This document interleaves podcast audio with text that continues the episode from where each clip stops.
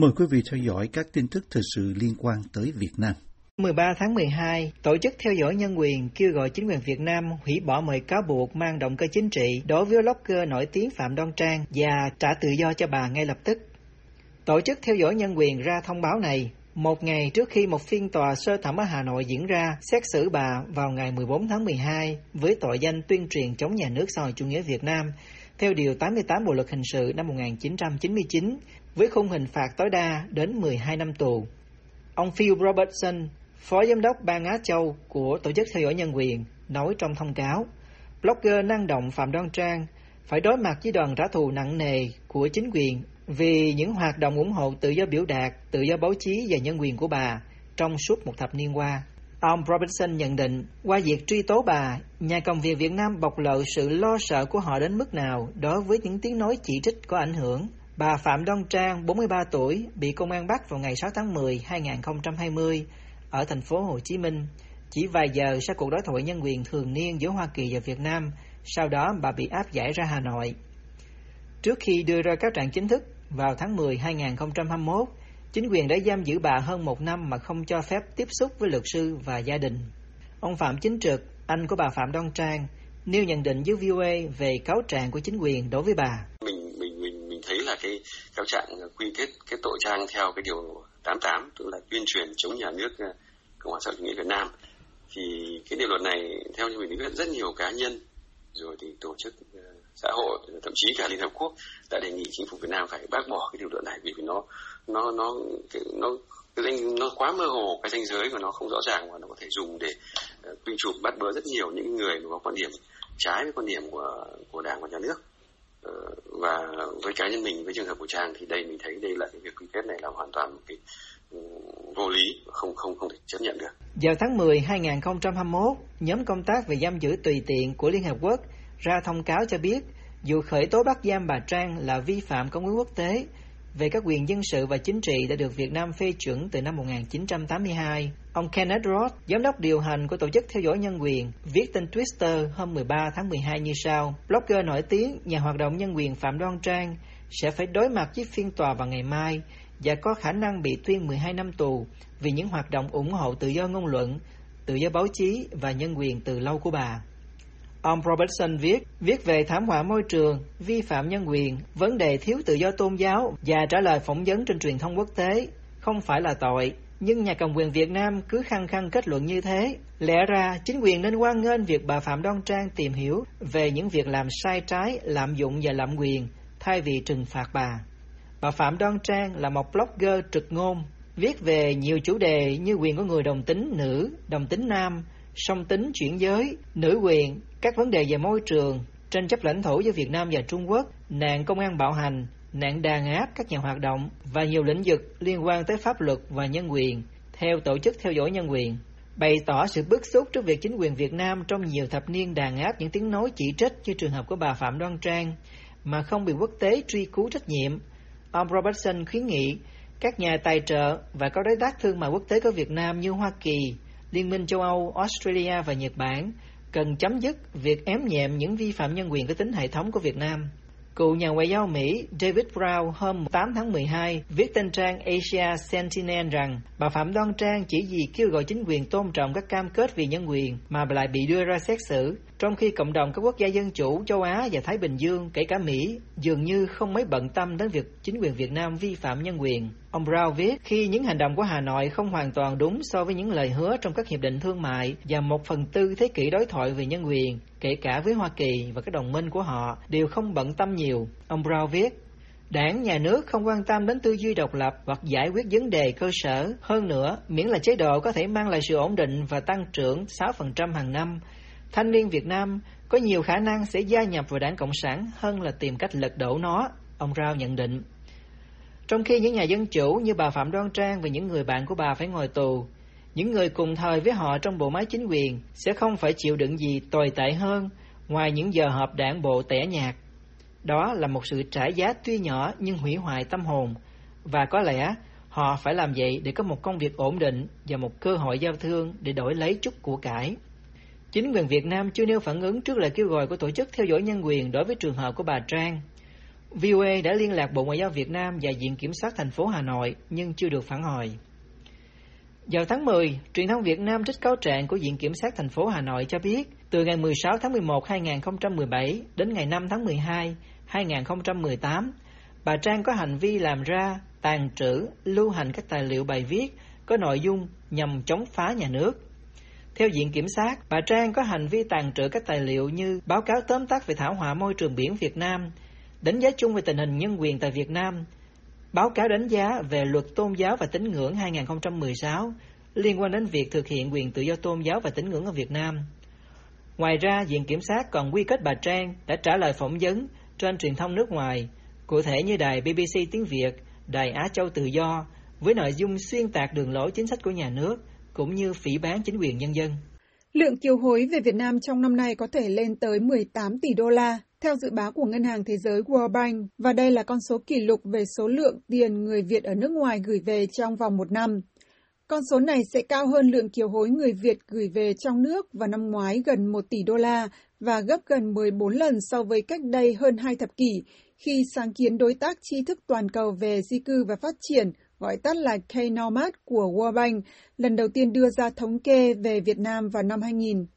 Bản báo cáo bán niên của World Bank và K-NOMAD đưa ra gần đây cho thấy Việt Nam nằm trong số các quốc gia có mức thu nhập thấp và trung bình có lượng kiều hối tăng trưởng mạnh so với năm 2020. World Bank và K-NOMAD cho biết trong một thông cáo báo chí đưa ra vào tháng trước rằng kiều hối đến các nước này dự kiến tăng 7,3% với tổng lượng tiền là 589 tỷ đô la trong năm nay. Sự tăng trưởng này cho thấy sự phục hồi sau thời gian suy thoái toàn cầu nghiêm trọng vì đại dịch COVID-19 theo World Bank. Các yếu tố góp phần vào sự tăng trưởng mạnh mẽ của kiều hối, theo World Bank, là do người di cư tăng cường hỗ trợ gia đình và người thân ở quê nhà, đặc biệt tại các quốc gia bị ảnh hưởng của sự lây lan của biến thể COVID-19 Delta.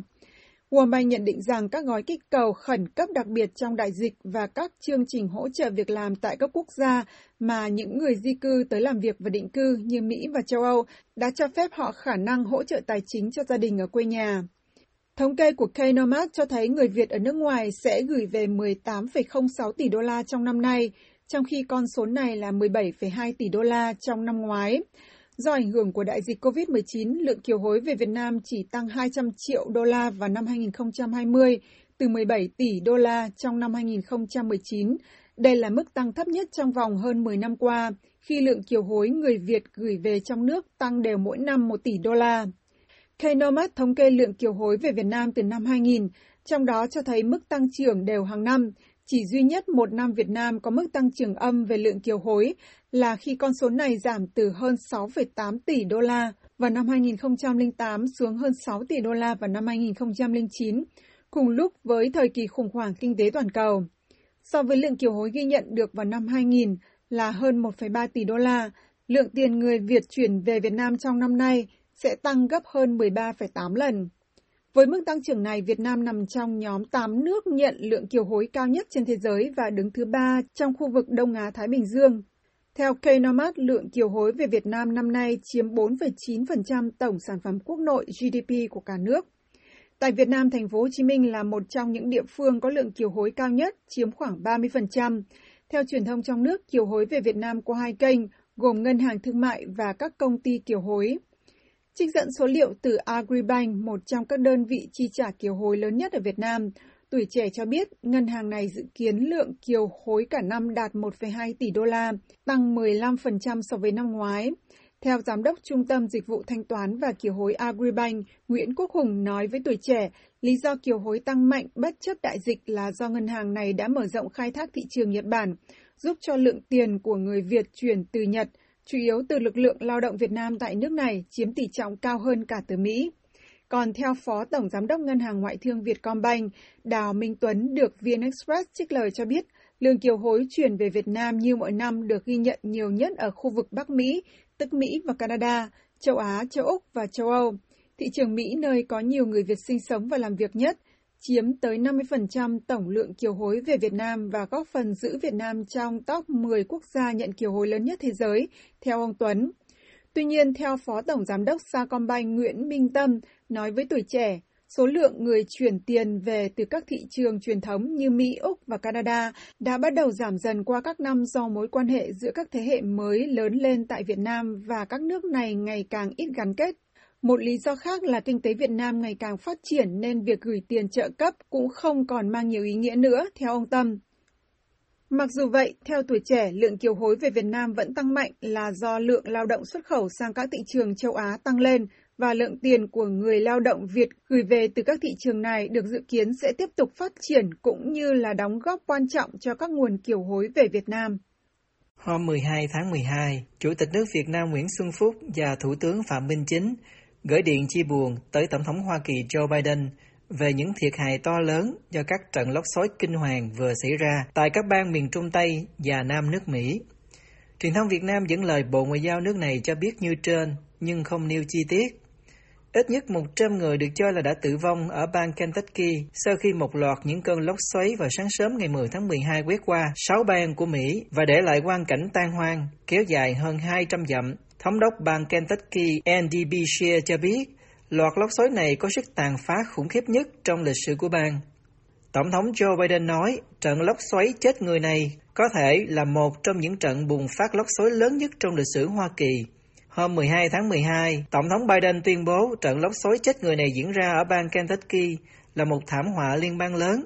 mở đường cho việc viện trợ liên bang bổ sung, Nhà Trắng cho biết trong một tuyên bố. Khoản viện trợ liên bang này sẽ bao gồm các khoản cứu trợ để sửa chữa nhà cửa và nhà tạm, các khoản vay để trang trải những thiệt hại về tài sản không có bảo hiểm và các chương trình khác để giúp các cá nhân và chủ doanh nghiệp phục hồi sau những ảnh hưởng của thảm họa. Tổng thống Nga Vladimir Putin hôm 12 tháng 12 đã gửi lời chia buồn tới người đồng cấp Hoa Kỳ Joe Biden trong bối cảnh lốc xoáy kinh hoàng gây ra ở sáu bang của Hoa Kỳ, theo hãng tin AFP.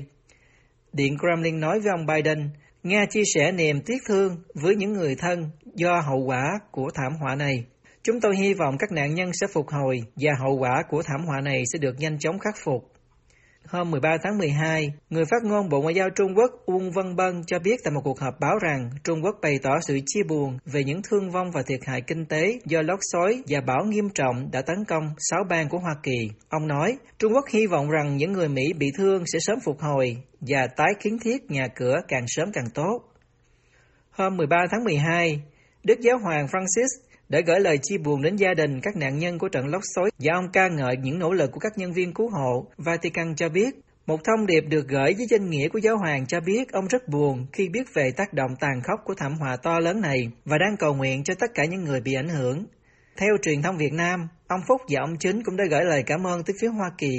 thông qua chương trình COVAX đã hỗ trợ Việt Nam hơn 24 triệu liều vaccine trong cuộc chiến chống lại đại dịch COVID-19. Một tòa án ở Việt Nam hôm 13 tháng 12 tuyên phạt ông Nguyễn Đức Trung, cựu chủ tịch Ủy ban nhân dân thành phố Hà Nội, thêm 8 năm tù vì tội lạm dụng chức quyền, nâng tổng số án tù cho người từng đứng đầu ngành công an của thủ đô lên 13 năm.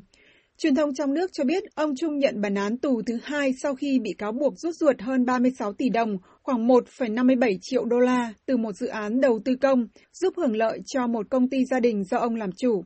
Cáo trạng mà Tòa án Nhân dân thành phố Hà Nội đưa ra nói ông Trung đã để công ty gia đình mua chế phẩm Redoxy 3C về bán cho thành phố với dự án xử lý nước sông Hồ ở Hà Nội trong vụ án được xem là gây hậu quả nghiêm trọng, lãng phí thiệt hại cho tài sản nhà nước. Bản án của Tòa án Nhân dân Hà Nội hôm 13 tháng 12 được tuổi trẻ trích dẫn cho biết, được sự hậu thuẫn bật đèn xanh của ông Trung, công ty Arctic đã nhập chế phẩm từ Đức về Việt Nam bán lại cho công ty thoát nước Hà Nội với số tiền tranh lệch hơn 36 tỷ đồng, và hội đồng xét xử xác định số tiền này là thiệt hại của vụ án. Được biết, công ty Arctic do vợ ông Trung, bà Nguyễn Thị Trúc Chi Hoa thành lập, nhưng để ông Nguyễn Trường Giang cùng một người khác đứng tên. Tòa xác định đây là công ty gia đình của ông Trung và hành vi mua bán lòng vòng của hai công ty khiến Hà Nội bị thiệt hại 36,1 tỷ đồng theo VN Express.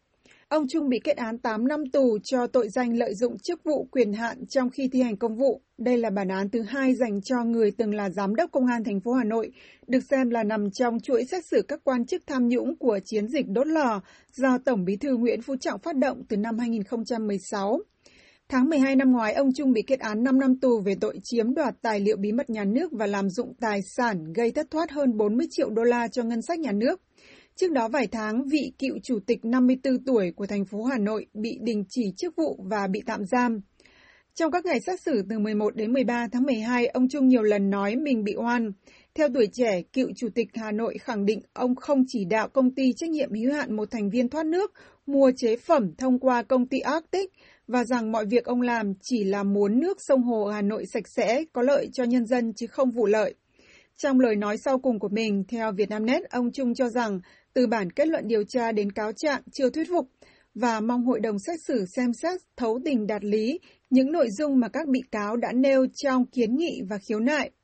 Cùng bị kết án với ông Trung hôm 13 tháng 12, cựu Tổng Giám đốc Công ty Thoát nước Hà Nội Võ Tiến Hùng nhận bản án 4 năm tù và Giám đốc Công ty Arctic Nguyễn Trường Giang bị tuyên 4 năm 6 tháng tù. Tính từ đợt dịch lần thứ tư, thì Bình Dương là địa phương có tổng số ca nhiễm Covid chỉ đứng sau thành phố Hồ Chí Minh. Hiện tại, mỗi ngày tỉnh này có số ca lây nhiễm mới dao động quanh mốc 3 chữ số, tử vong ở mức 2 chữ số. Ông Phước, một người bán bánh tiêu ở Bình Dương, chia sẻ âu lo. Tôi trên uh, mạng đồ thấy thì càng ngày nó càng tăng. Giờ mình uh, sống chung giờ mình chịu thôi chứ đâu còn cách nào nữa nhà nước cũng cũng chấp nhận cho mình sống rồi vậy giờ chừng nào mà mà có có có có bệnh thì trị thôi chứ giờ ráng kỹ kỹ tí xíu thôi chứ đâu có cách nào nữa trong âu lo đó, không ít ngần ngại của chuyện trở lại của lệnh giãn cách, ông Nguyễn Văn Trung, một người làm vườn mướn, nhận xét. Mà nó nó cái giãn cách mà đổi làm sao? Đúng không? Nhà nước lo làm sao lo cho sỏi mệt lắm. Tỉnh Bình Dương có nhiều khu đô thị lẫn thị tứ nên thu hút người lao động tứ xứ tìm đến để mưu sinh. Những nghề ít vốn liếng như buôn bán hè phố thường được người nghèo lựa chọn. Bà Lành, một phụ nữ tật nguyền theo nghề bán với số dạo nói vì ca nhiễm tăng nên đang sợ phải dừng bán như mấy tháng trước. Giờ nó tăng lên rồi vé số không có việc gì làm thì cũng đành chịu chứ đâu biết làm gì ăn đây tại mình ờ, đi đâu đi đứng bình thường đâu có đi được đâu mấy người bình thường kiếm việc này việc kia làm cho còn mình ờ, chỉ có vé số thôi một đồng nghiệp với bà Lành là bà Trương Thị Yến kể ở thủ phủ hành chính của tỉnh là Thủ Dầu Một, ca nhiễm thấy cũng tăng. Đi bán trong ờ, Thủ Dầu Một thì cô thấy người ta cũng còn bệnh nhiều này kia vậy đó, đâu có giảm đâu. Thì thấy càng ngày càng tăng vậy thôi nào mấy ổng cho nghỉ thì mình nghỉ thôi chứ giờ biết sao giờ.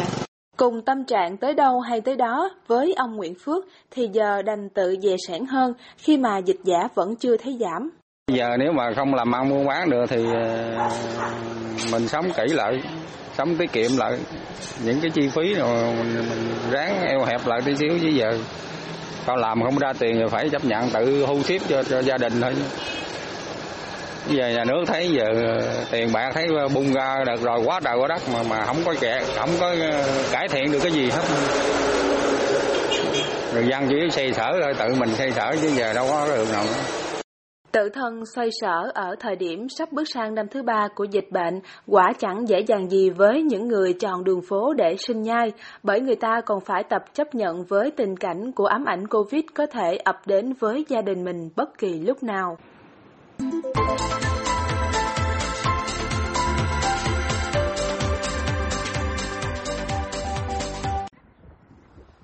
Đây là hình ảnh một trung tâm thương mại ở ngoại ô thủ đô Washington trong những tuần gần đây. Những cây thông Noel cỡ lớn và rất nhiều đèn màu đã được thắp sáng để chào đón Giáng sinh.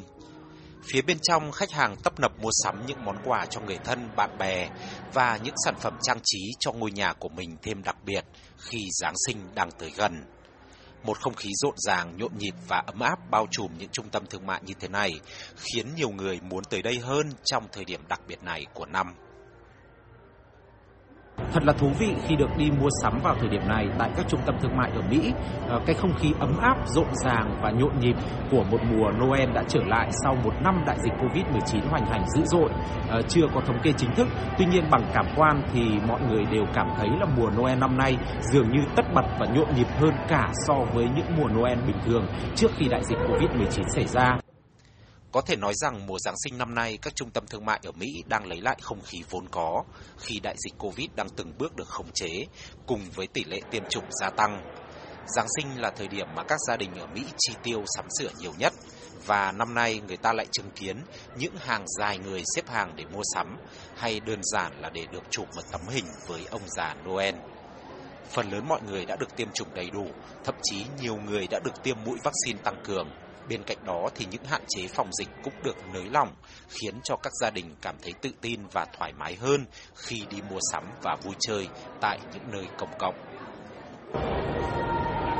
Hiện tại thì quy định đeo khẩu trang khi vào mua sắm tại những trung tâm thương mại như thế này vẫn được duy trì để đề phòng những diễn biến mới của đại dịch Covid-19. À, tuy nhiên trong lúc ngồi nhâm nhi một ly cà phê hay trong lúc không nói chuyện và không có người lạ bên cạnh thì bạn có thể bỏ khẩu trang ra để cảm thấy một chút thoải mái. À, mùa Noel năm nay được nhiều gia đình kỳ vọng sẽ là một mùa Noel đặc biệt ấm áp và rộn ràng để bù đắp lại cho những chia cách à, của mùa Noel năm ngoái khi đại dịch Covid-19 còn hoành hành khốc liệt tại Mỹ.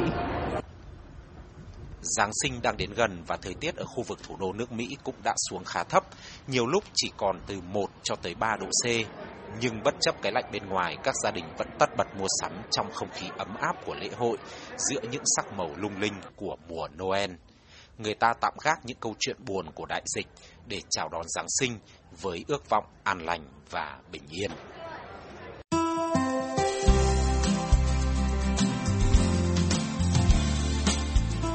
Buổi phát thanh Việt ngữ buổi sáng của đài VOA xin được kết thúc tại đây. Tấn Chương cùng toàn ban Việt ngữ xin kính chào quý khán giả.